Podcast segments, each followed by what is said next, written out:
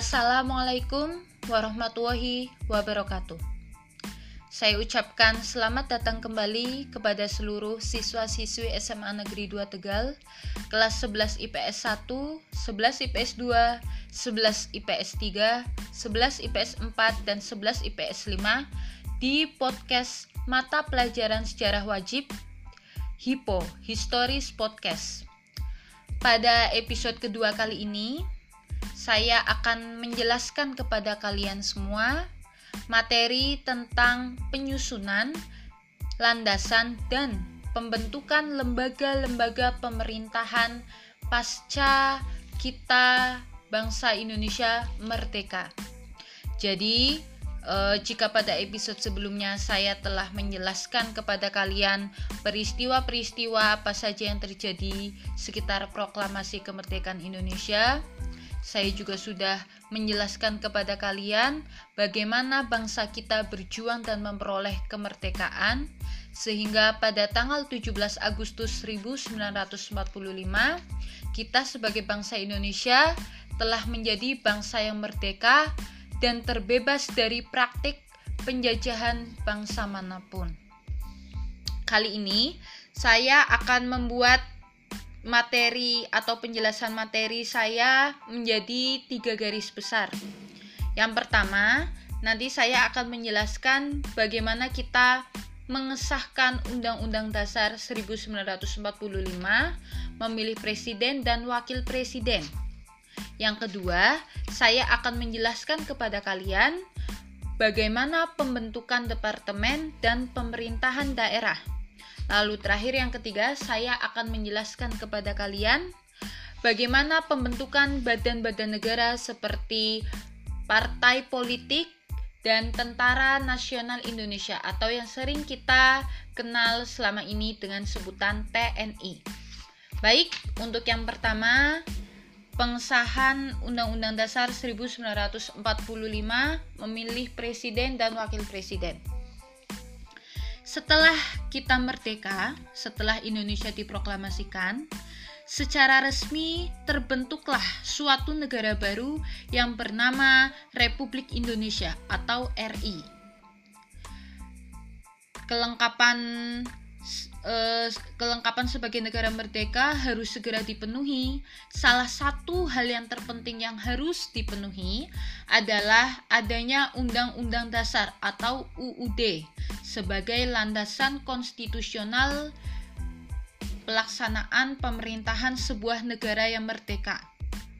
Jadi, pada tanggal delapan belas Agustus seribu sembilan ratus empat puluh lima atau tepatnya sehari setelah peristiwa proklamasi kemerdekaan, P P K I atau Panitia Persiapan Kemerdekaan Indonesia dalam bahasa Jepang yang kita sering kenal dengan sebutan Dokuritsu Junbi Inkai melakukan sidang untuk membahas dan mengambil keputusan mengenai pengesahan Undang-Undang Dasar.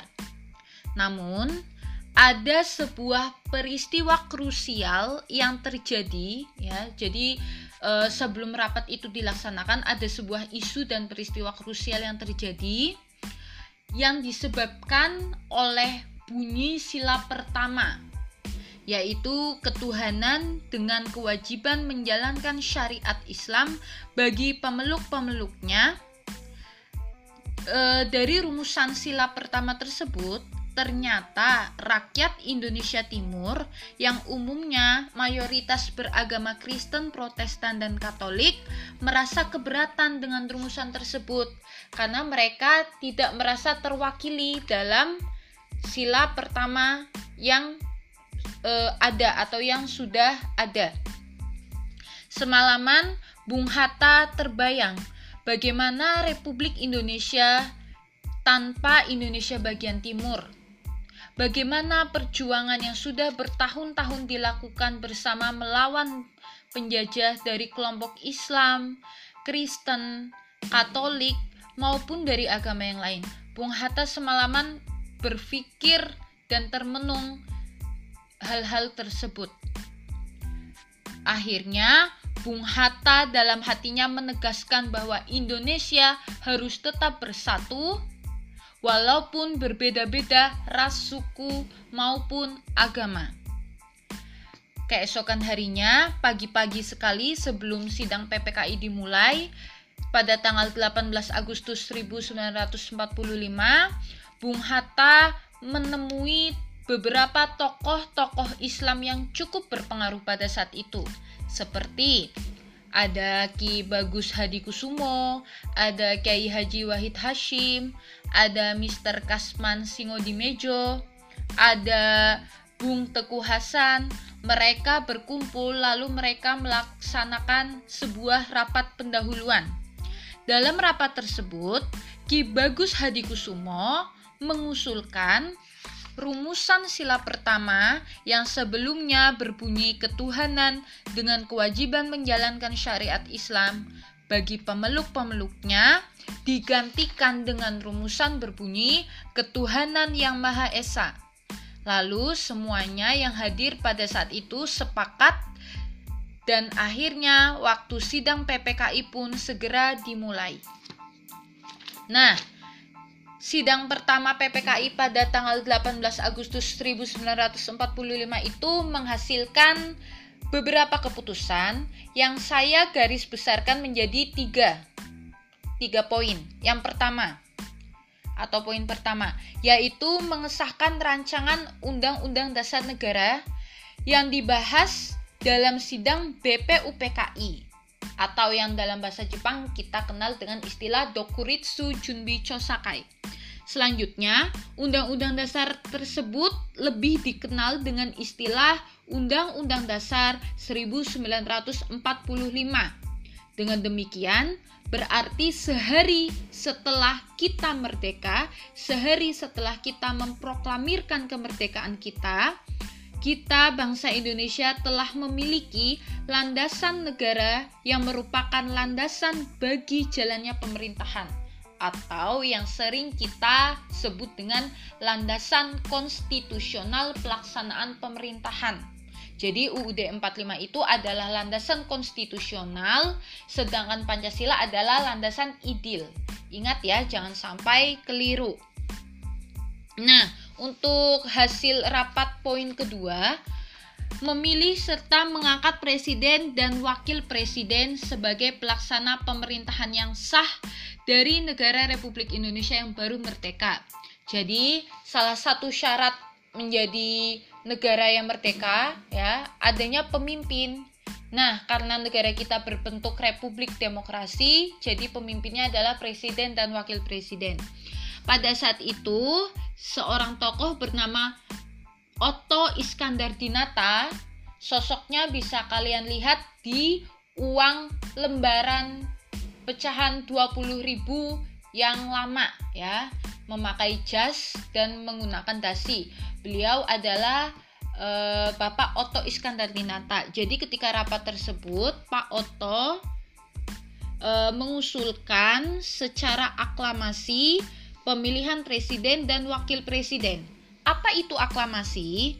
Jadi, aklamasi itu sendiri adalah persetujuan yang dinyatakan secara lisan dan disetujui oleh seluruh peserta rapat. Jadi di situ Pak Otto Iskandardinata tuh langsung usul, saya usul eh, Soekarno dan Muhammad Hatta untuk menjadi presiden dan wakil presiden. Nah, ketika itu seluruh peserta rapat setuju, kemudian disambut dengan E, menyanyikan lagu Indonesia Raya secara spontan, begitu ya. E, untuk keputusan poin yang ketiga dalam rapat P P K I yang pertama atau sidang P P K I yang pertama, yaitu membentuk Komite Nasional Indonesia atau K N I sebagai lembaga yang membantu presiden dan wakil presiden dalam melaksanakan tugas-tugasnya sebelum terbentuknya D P R maupun M P R melalui pemilu. Nah, jadi e, itu adalah penjelasan tentang penyusunan landasan dan e, lembaga-lembaga pemerintahan setelah kita merdeka untuk e, yang bagian pertama. Nanti setelah ini saya akan menjelaskan kepada kalian Yang kedua yaitu pembentukan departemen dan pemerintahan daerah. Setelah itu pembentukan badan-badan negara.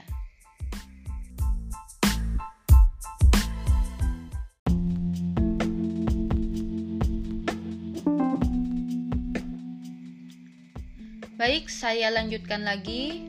Setelah saya tadi menjelaskan pengesahan dan penyusunan Undang-Undang Dasar seribu sembilan ratus empat puluh lima serta pemilihan presiden dan wakil presiden, sekarang saya akan membahas yang kedua, yaitu pembentukan departemen dan pemerintahan daerah. Jadi, kalau tadi pengesahan Undang-Undang Dasar dan memilih presiden serta wakil presiden dilaksanakan pada sidang pertama P P K I tanggal delapan belas Agustus seribu sembilan ratus empat puluh lima. Untuk pembentukan departemen dan pemerintahan daerah itu sendiri dilaksanakan pada sidang kedua P P K I. Jadi sidang P P K I itu dilanjutkan pada tanggal sembilan belas Agustus seribu sembilan ratus empat puluh lima atau tepatnya dua hari setelah peristiwa proklamasi kemerdekaan Indonesia tujuh belas Agustus seribu sembilan ratus empat puluh lima. Nah, eh, sidang kedua P P K I pada tanggal sembilan belas Agustus seribu sembilan ratus empat puluh lima itu sendiri dilaksanakan pukul sepuluh pagi waktu Indonesia Barat, bertempat di Gedung Cho Sang In. Dalam sidang tersebut dihasilkan dua keputusan atau dua hasil sidang.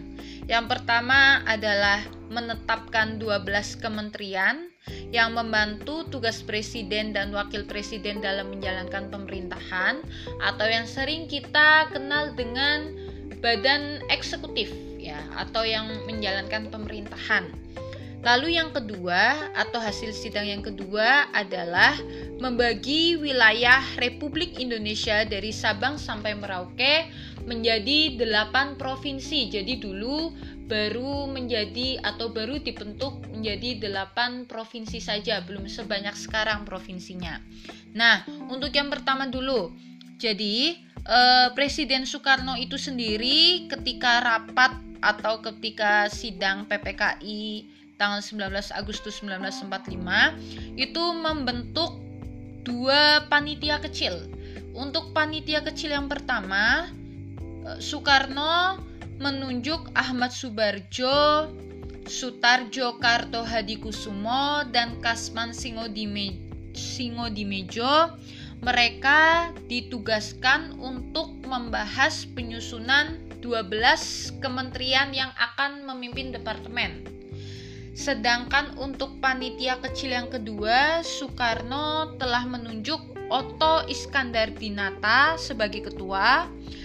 Untuk anggotanya ada Ahmad Subarjo, ada Sayuti Melik ya, yang kita kenal sebagai tokoh yang mengetik teks proklamasi.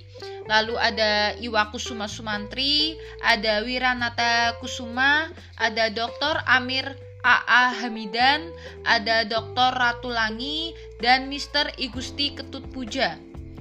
Nah, panitia kecil yang kedua ini yang dipimpin oleh Otto Iskandardinata ditugaskan atau diberi tugas untuk menetapkan pembagian delapan provinsi beserta gubernur yang menjabat. Uh, selanjutnya, untuk tugas dari panitia kecil yang dipimpin oleh Ahmad Subarjo menghasilkan dua belas kementerian ya. Untuk kementerian yang pertama ada Kementerian Dalam Negeri ya. Untuk menterinya sendiri dijabat oleh R A A Wiranata Kusuma. Yang kedua ada Kementerian Luar Negeri yang menterinya dijabat oleh Mister Ahmad Subarjo. Yang ketiga ada Kementerian Kehakiman yang menterinya dijabat oleh Profesor Doktor Supomo S H. Yang keempat ada Kementerian Kemakmuran yang menterinya dijabat oleh Insinyur Surachman Tjokroadi Tjokroadisurjo. Yang kelima ada Kementerian Oh sorry, tadi yang keempat ada Kementerian Kemakmuran yang dijabat menterinya yaitu oleh Insinyur Surachman Tjokroadisurjo. Yang kelima ada Menteri Keuangan yang menterinya dijabat oleh mister A A Maramis. Lalu selanjutnya ada Kementerian Kesehatan yang menterinya dijabat oleh dokter Buntaran Martoatmojo. Selanjutnya ada Kementerian Pengajaran atau sekarang kita sering dengarnya yaitu Kementerian Pendidikan dan Kebudayaan ya. Kalau sekarang kan menterinya siapa? Kalian tahu? Ya betul, Bapak Nadiem Makarim. Kalau dulu pertama kali adanya Kementerian Pendidikan dan Kebudayaan namanya adalah Kementerian Pengajaran. Untuk menterinya sendiri dijabat oleh Ki Hajar Dewantara ya. Mungkin kalian sering mendengar kata Tuturi Handayani. Nah, kata atau eh, apa ya?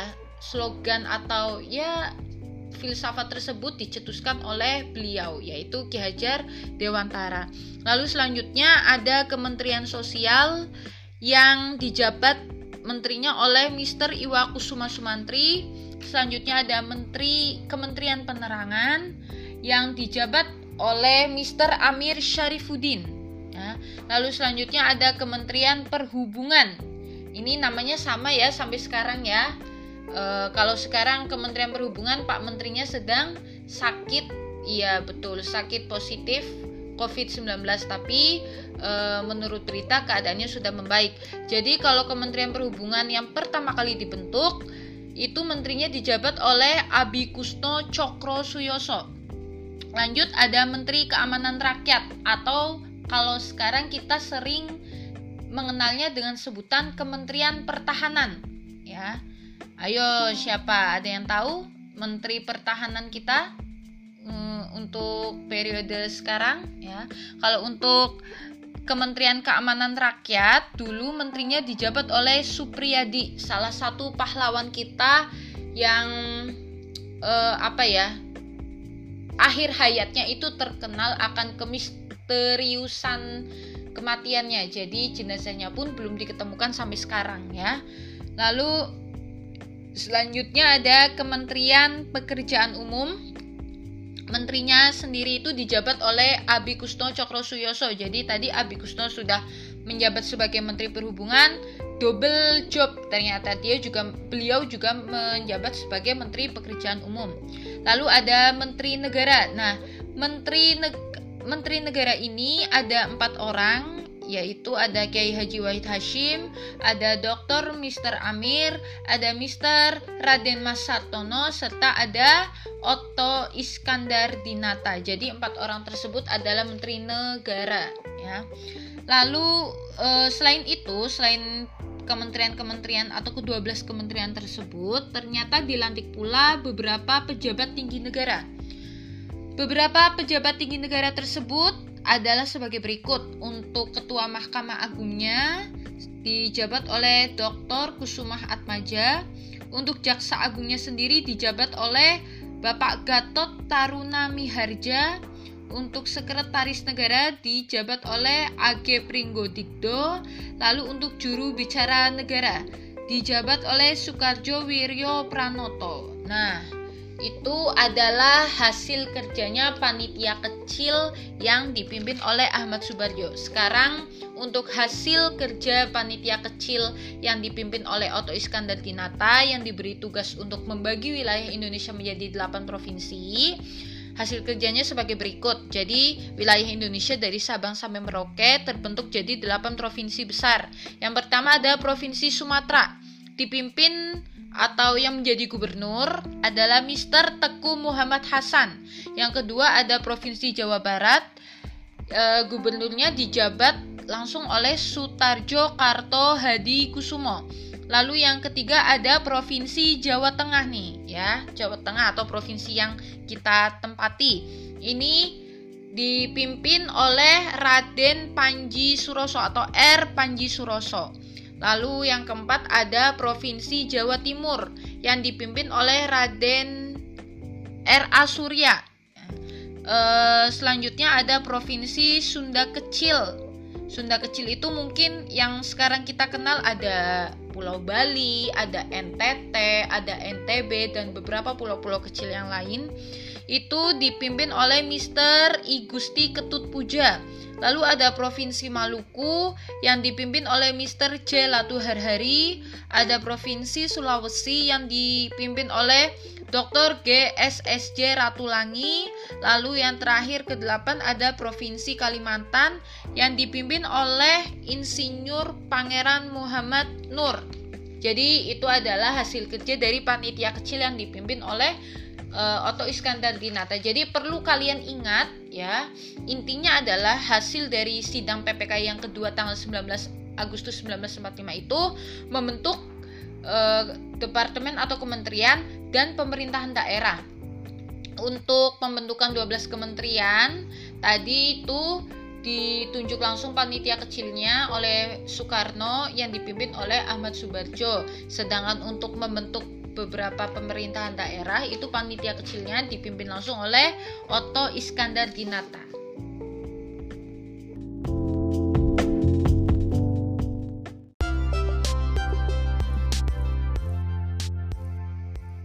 Baik, saya lanjutkan. Kali ini saya akan menjelaskan kepada kalian pembentukan badan-badan negara. Jadi tadi saya sudah menjelaskan ada dua sidang P P K I sebelumnya. Untuk sidang yang pertama sendiri dilaksanakan tanggal delapan belas Agustus seribu sembilan ratus empat puluh lima untuk menyusun dan mengesahkan U U D seribu sembilan ratus empat puluh lima serta memilih presiden dan wakil presiden. Untuk sidang yang kedua pada tanggal sembilan belas Agustus seribu sembilan ratus empat puluh lima, yaitu membentuk beberapa kementerian dan membagi pemerintahan daerah. Untuk kali ini adalah sidang yang ketiga, yaitu pada tanggal dua puluh dua Agustus seribu sembilan ratus empat puluh lima atau tepatnya sekitar lima hari setelah peristiwa proklamasi kemerdekaan Indonesia. P P K I melaksanakan sidang Uh, lanjutan. Nah, dalam sidang ini P P K I memutuskan mengenai pembentukan Komite Nasional Seluruh Indonesia yang pusatnya ada di Jakarta. Jadi Komite Nasional itu dibentuk sebagai uh, perwujudan atau penjelmaan tujuan serta cita-cita kita sebagai bangsa Indonesia untuk menyelenggarakan untuk melaksanakan atau menyelenggarakan kemerdekaan Indonesia yang berdasarkan kedaulatan rakyat. Jadi negara kita ini itu kan negara demokrasi ya, memiliki asas demokrasi. Nah, demokrasi yang dianut oleh negara kita beranggapan kedaulatan itu tertinggi ada di tangan rakyat. Jadi sebenarnya para pejabat-pejabat baik di lingkungan pemerintah pusat ataupun pemerintah daerah, sebenarnya mereka itu adalah pelayan atau e, pelayannya rakyat, kasarannya seperti itu ya. Mereka itu e, memiliki jabatan untuk melayani rakyat karena kedaulatan tertinggi ada di tangan rakyat. Nah, anggota K N I P itu sendiri diresmikan pada tanggal dua puluh sembilan Agustus seribu sembilan ratus empat puluh lima atau tepatnya enam hari setelah sidang P P K I yang ketiga dimulai. Adapun pelantikan tersebut bertempat di Gedung Kesenian Pasar Baru, Jakarta. Untuk tokoh yang menjadi ketuanya adalah mister Kasman Singodimedjo dengan beberapa wakil, ada Sutarjo Kartohadikusumo, ada mister J. Latuharhari, dan ada juga Adam Malik. Nah, pada tanggal enam belas Oktober seribu sembilan ratus empat puluh lima atau dua bulan setelah peristiwa proklamasi, K N I P atau Komite Nasional Indonesia Pusat itu menyelenggarakan sidang yang bertempat di Gedung Balai Muslimin Indonesia di Jakarta. Nah, di sidang ini itu sendiri e, dipimpin langsung oleh Kasman Singodimedjo. Dalam sidang tersebut diusulkan, jadi mereka itu usul kepada Presiden Soekarno supaya K N I P diberi hak legislatif selama D P R dan M P R belum terbentuk. Jadi kalian tahu nggak apa itu legislatif? Nah, Tadi setelah saya mengatakan bahwa negara kita adalah negara demokrasi yang beranggapan bahwa kedaulatan tertinggi ada di tangan rakyat, negara kita juga melaksanakan sistem pemerintahan eh, yang lembaga-lembaganya itu bisa dikelompokkan menjadi tiga kelompok besar, ya. Eh, pendapat ini itu menurut Montesquieu. Jadi tiga kelompok besar itu apa aja? Yang pertama ada lembaga legislatif. Jadi lembaga legislatif itu atau lembaga-lembaga yang memiliki kewenangan legislatif adalah lembaga-lembaga yang memiliki wewenang untuk membuat dan mengesahkan undang-undang dasar. Kalau dulu K N I P, sekarang ada D P R, ada M P R, ada juga D P R D, ya. Jadi itu adalah E, lembaga-lembaga yang memiliki wewenang legislatif, membuat dan mengesahkan undang-undang dasar. Lalu yang kedua ada lembaga eksekutif. Untuk lembaga eksekutif ini sendiri adalah lembaga-lembaga yang memiliki wewenang untuk menjalankan pemerintahan atau untuk menjalankan undang-undang dasar. Jadi kalau tadi U U D sudah selesai dibuat oleh badan legislatif, nah nanti dijalankan oleh badan eksekutif. Dalam lembaga eksekutif ini sendiri itu ada presiden, ada wakil presiden, ada pula para menteri-menterinya. Lalu yang ketiga ada e, badan yudikatif. Dalam badan yudikatif ini sendiri itu ada Mahkamah Agung, ada Mahkamah Konstitusi, ada Komisi Yudisial. Tugasnya apa? Kalau tadi legislatif membuat dan mengesahkan undang-undang, eksekutif menjalankan undang-undang, untuk yudikatif itu sendiri adalah mengawasi pelaksanaan undang-undang dasar, begitu. Nah, eh, setelah itu berdasarkan usul dalam sidang yang tadi dilaksanakan oleh K N I P tanggal enam belas Oktober seribu sembilan ratus empat puluh lima, Eh, karena dirasa penting sekali menegakkan kewibawaan kehidupan kenegaraan, yaitu dengan membentuk badan legislatif, akhirnya dikeluarkanlah Maklumat Wakil Presiden nomor sepuluh. Jadi maklumat ini sendiri itu berisikan dua poin penting.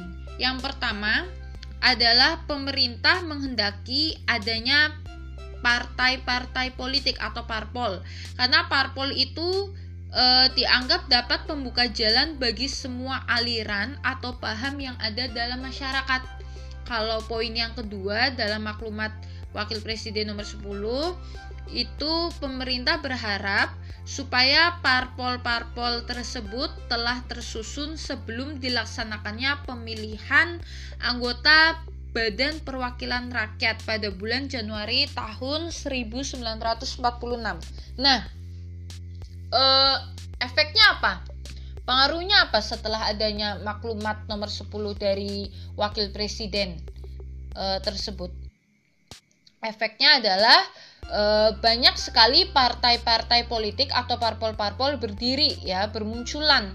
Ada Masyumi, ya, itu yang berdiri tanggal tujuh November tahun seribu sembilan ratus empat puluh lima. Ada P K I atau Partai Komunis Indonesia. Nah, partai yang cikal bakal ini nanti bakalan jadi salah satu partai yang melejit, ya. Itu dibentuk pada tanggal tujuh November seribu sembilan ratus empat puluh lima.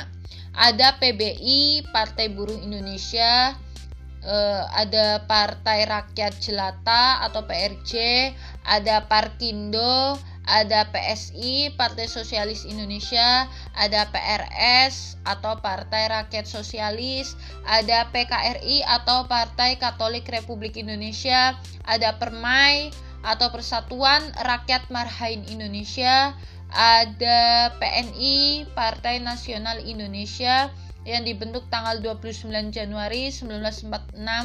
Nah, P N I ini itu sendiri merupakan penggabungan dari Partai Rakyat Indonesia atau P R I, Gerakan Republik Indonesia atau G R I, dan Serikat Rakyat Indonesia yang dipimpin langsung oleh Sidik Joyo Soekarto. Jadi efek setelah adanya maklumat Wapres nomor sepuluh itu bermunculanlah parpol-parpol ketika itu. Kalau sekarang itu mungkin kalian e, tahu ya, banyak sekali parpol-parpol seperti ada P D I, P K B, terus ada apa lagi? E, Golkar, ya kan? Nasdem dan lain sebagainya. Nah, selanjutnya setelah adanya atau bermunculannya parpol-parpol, sekarang saya menjelaskan tentang pembentukan organisasi ketentaraan atau organisasi militer. E, jadi sebagai negara yang wilayahnya sangat luas, tentara mutlak diperlukan dong, ya kan, sebagai benteng pertahanan. Nah, um, pada tanggal berapa ini? sembilan belas, oh sorry. Pada tanggal dua puluh tiga Agustus seribu sembilan ratus empat puluh lima, Presiden Soekarno mengumumkan adanya pembentukan B K R atau Badan Keamanan Rakyat. Tujuannya apa sih B K R itu didirikan atau dibentuk?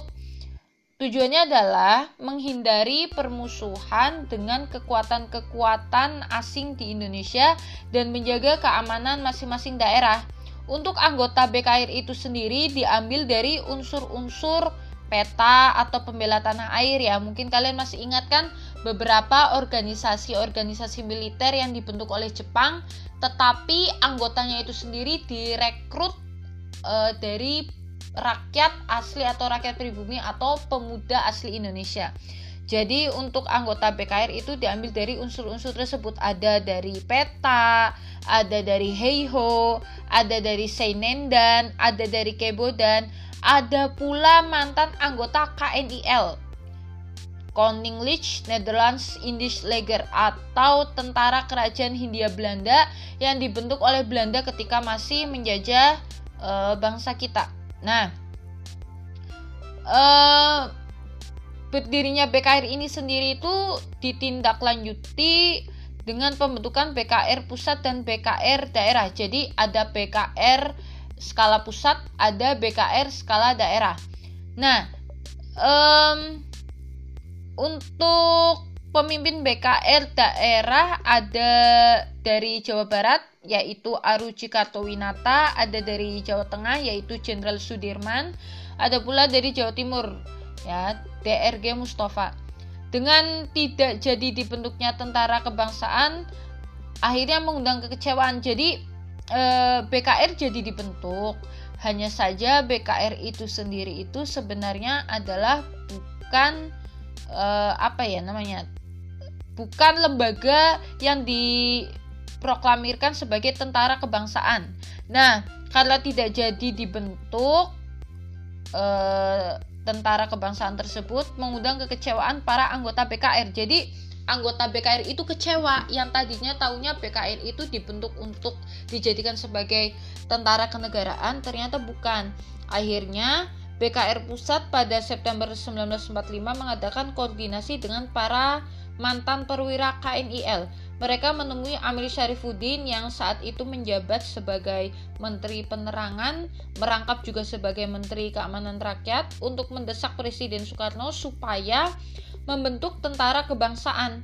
Pada awalnya desakan ini tuh sebenarnya ditolak sama Presiden sama Wakil Presiden. Jadi Soekarno sama Muhammad Hatta itu menolak desakan tersebut. Namun, setelah mengalami tindakan provokasi pasukan sekutu dan Belanda yang mengancam keamanan negara, jadi setelah kita merdeka, setelah kita proklamasi itu kan eh, Belanda itu kan datang kembali ke Indonesia ya dengan memojang sekutu, karena kita merasa terancam oleh hadirnya mereka ya, apalagi mengancam keamanan negara eh, serta perkembangan situasi yang pada saat itu semakin membahayakan negara kita. Pemerintah akhirnya menyadari bahwa oh ternyata perlu memang adanya yang namanya tentara kebangsaan, itu perlu banget ada. Nah, pemerintah sendiri menugasi mantan anggota K N I L bernama Mayor Urip Sumoharjo untuk menyusun tentara kebangsaan, sehingga pada tanggal lima Oktober seribu sembilan ratus empat puluh lima, pemerintah mengeluarkan maklumat tentang meresmikan berdirinya Tentara Keamanan Rakyat atau yang sing- disingkat sebagai T K R. Nah, e, untuk T K R itu sendiri ketika itu dipimpin oleh Urip Sumoharjo sebagai Kepala Staf Umum T K R. Nah, sebenarnya ditunjuk Supriyadi sebagai Panglima T K R, namun karena Supriyadi tidak pernah menduduki jabatannya, akhirnya dalam konferensi T K R yang diselenggarakan di Jogja tanggal dua belas November seribu sembilan ratus empat puluh lima, dipilihlah Kolonel Sudirman sebagai Komisi Divisi lima Banyumas. Ketika itu beliau menjabat, dipilih, ditunjuk sebagai Panglima T K R, begitu. Nah, untuk Urip Sumoharjo sendiri menjabat sebagai Kepala Staf Umum. Nah, um, setelah itu diadakan rapat pada tanggal satu Januari seribu sembilan ratus empat puluh enam, menyebabkan pemerintah mengubah nama Tentara Keamanan Rakyat atau T K R menjadi Tentara Keselamatan Rakyat. Kementerian Keamanan Rakyat menjadi Kementerian Pertahanan pada tanggal dua puluh enam Januari tahun seribu sembilan ratus empat puluh enam. Akhirnya pemerintah mengeluarkan maklumat untuk mengganti nama. Jadi yang tadinya namanya T K R, Tentara Keselamatan Rakyat, diganti jadi T R I atau Tentara Republik Indonesia. Nah, Presiden mengeluarkan dekret pada lima Mei tahun seribu sembilan ratus empat puluh tujuh. Dekret tersebut itu untuk apa? Yaitu membentuk Panitia Pembentukan Organisasi Tentara Nasional Indonesia yang beranggotakan dua puluh satu orang. Jadi panitia ini itu dipimpin langsung oleh Presiden Soekarno. Pada tanggal tujuh Juni seribu sembilan ratus empat puluh tujuh keluar sebuah penetapan presiden yang membentuk satu organisasi tentara bernama Tentara Nasional Indonesia atau T N I sebagai penyempurnaan dari T R I. Dalam penetapan ini Uh, akhirnya diputuskan bahwa mulai tiga Juni tahun seribu sembilan ratus empat puluh tujuh secara resmi berdirilah Tentara Nasional Indonesia dengan segenap anggota angkatan perang yang ada sebagai inti kekuatan. Jadi uh, sebelum kita kenal sebagai T N I seperti sekarang, dulu itu berganti, sempat beberapa kali berganti nama ya, sempat uh, P K R, ya kan, awal mula muncul itu bernama P K R atau Badan Keamanan Rakyat, terus berubah menjadi T K R, Tentara eh, Keamanan Rakyat, berubah jadi, lagi jadi Tentara Keselamatan Rakyat, berubah jadi T R I, Tentara Republik Indonesia, dan akhirnya berubah jadi T N I, Tentara Nasional Indonesia sampai sekarang. Nah, um, untuk T N I itu sendiri dalam organisasinya telah dimiliki eh, ada T N I Angkatan Darat, ya T N I A D, ada T N I Angkatan Laut, T N I A L, ada pula T N I A U atau T N I Angkatan Udara. Semua itu terkenal dengan sebutan ABRI atau Angkatan Bersenjata Republik Indonesia.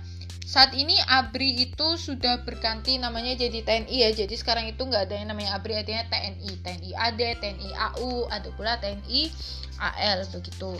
Sebenarnya um, adanya organisasi militer atau organisasi ketentaraan ini itu sendiri itu um, muncul sebagai apa ya? Muncul karena sikap hati-hatinya Soekarno. Setelah beberapa minggu kita merdeka, jadi Bung Karno sebagai presiden merasa, wah kudu hati-hati nih. Kenapa? Karena berkaitan sikap Jepang pada saat itu itu nggak seneng kalau kita itu merdeka, kalau terjadi perubahan status quo. Apa sih status quo? Status quo itu sendiri itu sebenarnya eh, status negara jajahan yang berubah menjadi negara merdeka. Apalagi sampai memiliki tentara itu Jepang tuh nggak seneng. Nah, sejak Jepang menyerah pada sekutu, eh, Jepang itu harus menjaga Indonesia supaya jangan sampai terjadi perubahan kekuasaan. Eh, intinya jangan sampai Indonesia tuh jatuh ke tangan sekutu. Oleh karena itu, Uh, oleh karena takut kepada perubahan pemerintahan sekutu, maka Jepang bersikeras kepada Indonesia. Nah, sikap keras dan ketidaksenangan Jepang terhadap Indonesia itu perwujudannya tuh kayak melucuti persenjataan dan sekaligus membubarkan peta tanggal delapan belas Agustus sembilan belas empat puluh lima. Jepang tuh khawatir kalau misalkan sampai peta itu berubah jadi tentara Indonesia begitu. Nah, sikap hati-hatinya Soekarno itu sampai akhir Agustus empat puluh lima itu masih tetap dipertahankan. Nah, ketika itu pada tanggal eh, pada sidang P P K I tanggal dua puluh dua Agustus sembilan belas empat puluh lima untuk menghadapi situasi yang nggak menentu ketika itu, ya udah diputuskan membentuk B K R atau Badan Keamanan Rakyat. Nah, um, mungkin cukup sekian penjelasan dari saya terkait lanjutan dari materi atau bab kedua kita tentang Indonesia Merdeka. Uh, saya uh, saya berharap kalian bisa mengerti penjelasan dari saya, dan jangan lupa mencatat poin-poin penting yang kalian tangkap dari penjelasan materi saya ini. Terima kasih. Wassalamualaikum warahmatullahi wabarakatuh.